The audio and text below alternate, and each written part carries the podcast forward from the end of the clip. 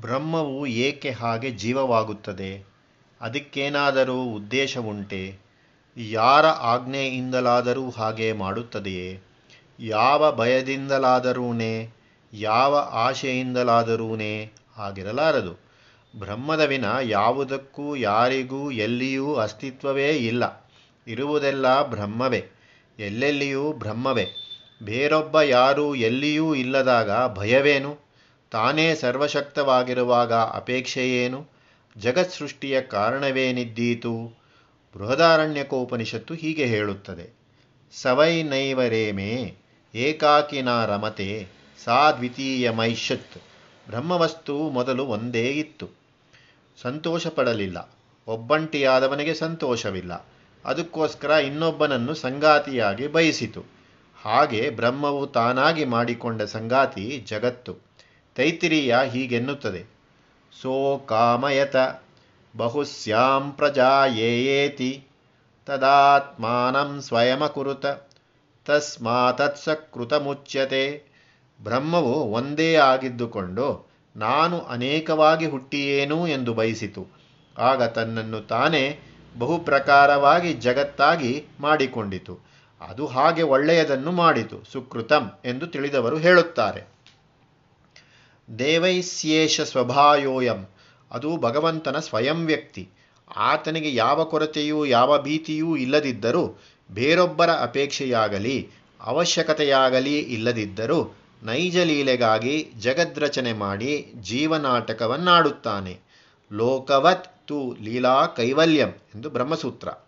ಲೋಕದ ಜನರು ಕೇವಲ ಲೀಲಾ ವಿನೋದಕ್ಕಾಗಿ ಮಾಡುವಂತೆ, ಈಶ್ವರನು ಬೇರೆ ಯಾವ ಪ್ರಯೋಜನವನ್ನೂ ಅಪೇಕ್ಷಿಸದೆ ಸ್ವತಂತ್ರವಾಗಿ, ಲೀಲಾರ್ಥವಾಗಿ ಜಗತ್ತನ್ನು ರಚಿಸಿದ್ದಾನೆ.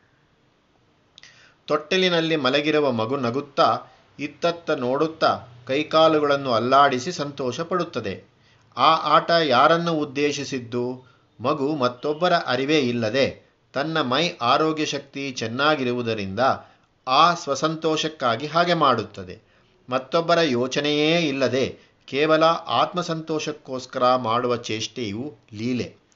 ರೂಪವತಿ ತನ್ನ ಕೊಠಡಿಯಲ್ಲಿ ಒಬ್ಬಳೇ ಇದ್ದಾಗ ಕನ್ನಡಿಯಲ್ಲಿ ತನ್ನನ್ನು ತಾನೇ ನೋಡಿಕೊಳ್ಳುತ್ತಾಳೆ. ನಾವು ಒಬ್ಬರೇ ಇದ್ದಾಗ ನಮ್ಮ ನಮ್ಮ ಕೊರಕೊರ ಗಂಟಲಿನಿಂದಲೇ ಪದ್ಯವನ್ನೋ ಹಾಡನ್ನೋ ಹಾಡಿ ಸಣ್ಣ ಸಂಗೀತ ಮಾಡಿಕೊಳ್ಳುತ್ತೇವೆ. ಭಾಗ್ಯಶಾಲಿ ತನ್ನ ಮನೆಯವರೆಲ್ಲ ನಿದ್ದೆ ಹೋಗುತ್ತಿರುವಾಗ ತನ್ನ ಕೋಣೆಯ ಬಾಗಿಲನ್ನು ಮುಚ್ಚಿ ತನ್ನ ವಸ್ತ್ರಾಭರಣಗಳನ್ನೆಲ್ಲ ಪೆಟ್ಟಿಗೆಯಿಂದ ಹೊರಕ್ಕೆ ತೆಗೆದು ತೆಗೆದು ನೋಡಿ ಉಲ್ಲಾಸ ಪಡುತ್ತಾನೆ.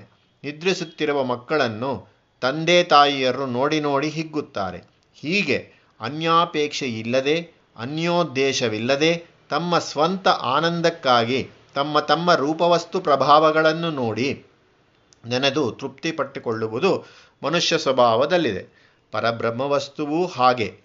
ಸ್ವಶಕ್ತಿಯ ಪ್ರಭಾವವನ್ನು ನೋಡಿ ಸಂತೋಷಿಸುವ ಲೀಲೆಯನ್ನಾಡುತ್ತದೆ. ಲೀಲೆ ಎಂದರೆ ಏನು? ಅನ್ಯಸ್ಮೃತಿ ಇಲ್ಲದ ಅನ್ಯ ಸಹಾಯ ಬೇಡದ, ಅನ್ಯೋದಿಷ್ಟವಲ್ಲದ ಸ್ವಸಂತೋಷ ಕಾರ್ಯ ಈ ರೀತಿಯಾಗಿ ಜಗತ್ತು ಬ್ರಹ್ಮಲೀಲೆ. ಆ ಲೀಲೆಯಲ್ಲಿ ಅಭಿವ್ಯಕ್ತಿವಾಗಿರುವ ಚೈತನ್ಯವನ್ನು ಒಂದು ಜೀವಾತ್ಮ, ಎರಡು ಕೂಟಾತ್ಮ ಅಥವಾ ಅಂತರಾತ್ಮ, ಮೂರು ಪರಮಾತ್ಮ ಅಥವಾ ಪರಮೇಶ್ವರ ಎಂದು ಮೂರು ದಶೆಗಳಲ್ಲಿ ಭಾವಿಸಬಹುದು. ಇವುಗಳಲ್ಲಿ ಸಂಸಾರ ಸಂಪರ್ಕವಿರುವುದು ಜೀವದೆಶೆಗೆ ಸಂಸಾರವೆಂದರೆ ಜಗತ್ ಸಂಬಂಧ ಈಗ ಉಪಸಂಹಾರ ಮಾಡೋಣ. ಸಂಸಾರ ವೃಕ್ಷದೊಳಗೆ ಜೀವ ಸೇರಿಕೊಂಡಿದೆ. ಆ ವೃಕ್ಷದ ಮೂಲ ಪರಮೇ ವ್ಯೋಮನ್, ಪರಮೋತ್ತಮ ಸ್ಥಾನದಲ್ಲಿದೆ. ಕೆಲಭಾಗದಲ್ಲಿ ಜಗದ್ರೂಪದಲ್ಲಿ ಕೊಂಬೆರಂಬೆಗಳಿವೆ.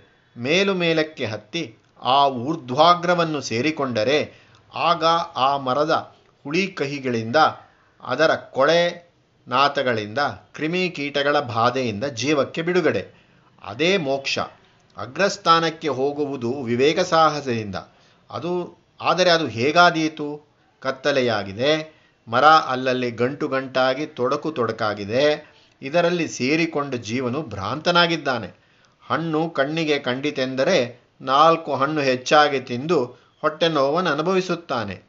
ಕೊಳಕು ಈ ಜಗತ್ತು ಎಂದುಕೊಳ್ಳುತ್ತಾನೆ. ಈ ತಂಟೆಗಳಿಗೆ ಸಿಕ್ಕಿಕೊಳ್ಳಬಾರದು, ಜಗತ್ತನ್ನು ಮೀರಬೇಕು. ಯಾವ ಮೂಲದಿಂದ ಜಗತ್ತು ಬಂದಿದೆಯೋ ಆ ಮೂಲವನ್ನು ಸೇರಿಕೊಳ್ಳಬೇಕು. ಆಗ ರಂಬೆ, ಕೊಂಬೆ, ಬಿಳಲುಗಳ ಕಾಟ ಇರುವುದಿಲ್ಲ. ಆ ಸ್ಥಿತಿಯನ್ನು ಸಂಪಾದಿಸುವುದು ಹೇಗೆ?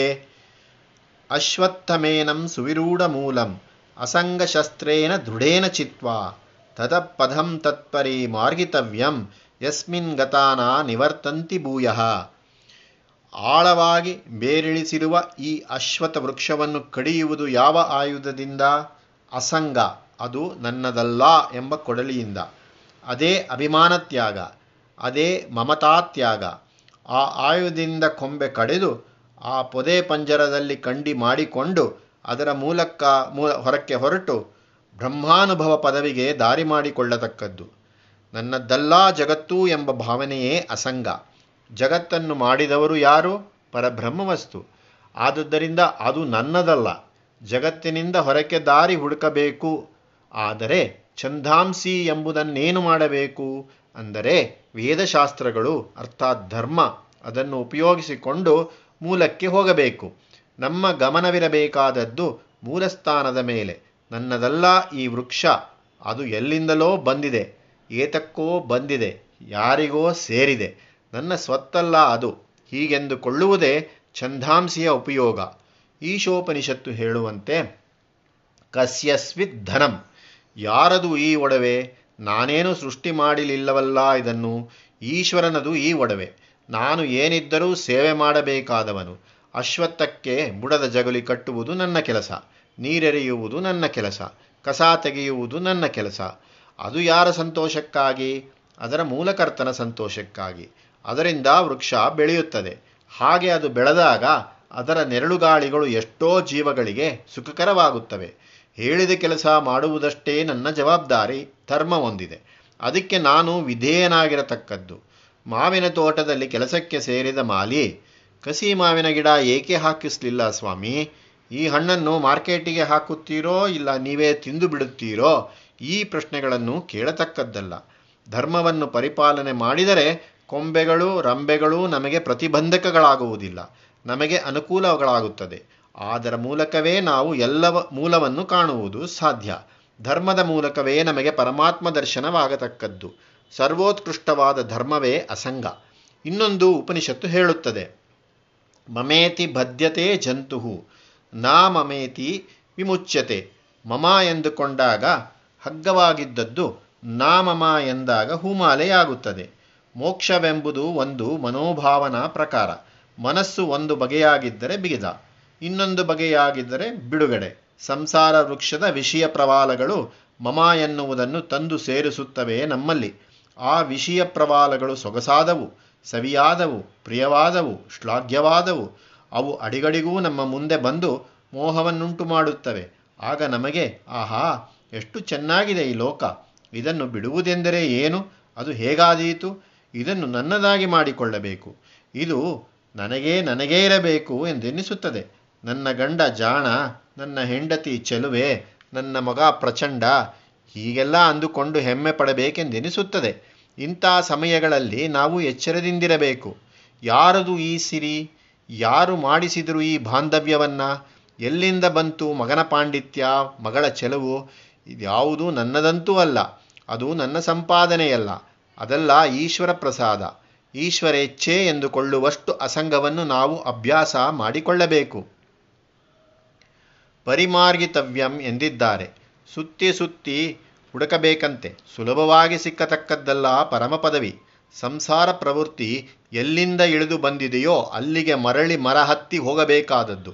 ಯಾವ ವೃಕ್ಷದಲ್ಲಿ ಮನುಷ್ಯ ಇದ್ದಾನೋ ಆ ವೃಕ್ಷವನ್ನು ಅವನು ಇದು ನನ್ನದಲ್ಲ, ಇದು ನನ್ನ ಭೋಗಕ್ಕೆ ಬೇಡ, ಇದರಿಂದ ನನಗೆ ಶೋಧನ ಚಿಕಿತ್ಸೆಯಾಗಲಿ ಹೀಗೆಂದು ಭಾವಿಸಿಕೊಳ್ಳುವುದೇ ಬ್ರಹ್ಮಾನ್ವೇಷಣೆಯ ದಾರಿ.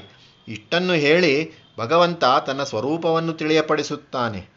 ಗಾಮಾವಿಷ್ಯ ಚ ಭೂತಾನಿ ಧಾರಾಯಾಮ್ಯಹಮೋಜಸ ನಾನು ಪೃಥ್ವಿಯಲ್ಲಿ ಪ್ರವೇಶ ಮಾಡಿ ಸಮಸ್ತ ಪ್ರಾಣಿಗಳನ್ನು ನನ್ನ ಶಕ್ತಿಯಿಂದ ಧರಿಸಿ ನಿಲ್ಲಿಸಿದ್ದೇನೆ. ಅಹಂ ವೈಶ್ವಾನರೋ ಭೂತ್ವ ಪ್ರಾಣಿನಾಂ ದೇಹಮಾಶ್ರಿತ, ಪ್ರಾಣಾಪಾನ ಸಮಾಯುಕ್ತ ಪಚಾಮ್ಯನ್ನಂ ಚತುರ್ವಿಧಂ. ನಾನು ಈಶ್ವರನೇ ಪ್ರಾಣಿಗಳ ದೇಹಗಳಲ್ಲಿ ಉದರಾಗ್ನಿ ರೂಪವನ್ನು ತಾಳಿಕೊಂಡು ಪ್ರಾಣ, ಅಪಾನ ಮೊದಲಾದ ಪಂಚವಾಯುಗಳೊಡನೆ ಸೇರಿ ಆಯಾ ಪ್ರಾಣಿಯು ತಿಂದ ಅನ್ನವನ್ನು ಜೀರ್ಣಪಡಿಸುತ್ತೇನೆ. ವೈಶ್ವಾನರ ಎಂದರೆ ವಿಶ್ವ, ಸಮಸ್ತ ಪ್ರಾಣಿಗಳ ಒಳಗಡೆಯೂ ಸಹಜವಾಗಿರುವ ತೇಜಸ್ಸು ಉಷ್ಣಶಕ್ತಿ ಎಂದರ್ಥ.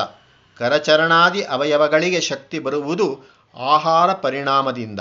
ಆ ಪರಿಣಾಮವು ಆಹಾರ ವಸ್ತುಗಳು ಜೀರ್ಣವಾಗುವುದರಿಂದ. ಜೀರ್ಣವು ಜಠರಸ್ಥವಾದ ಉಷ್ಣದಿಂದ.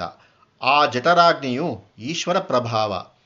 ಅನ್ನಂ ಚತುರ್ವಿಧಂ ಎಂಬಲ್ಲಿ ಒಂದು ಅಗಿದು ತಿನ್ನುವುದು, ಎರಡು ನೆಕ್ಕುವುದು, ಮೂರು ಕುಡಿಯುವುದು, ನಾಲ್ಕು ಚಪ್ಪರಿಸುವುದು, ಜರ್ರುವುದು ಎಂದಾಗಲಿ.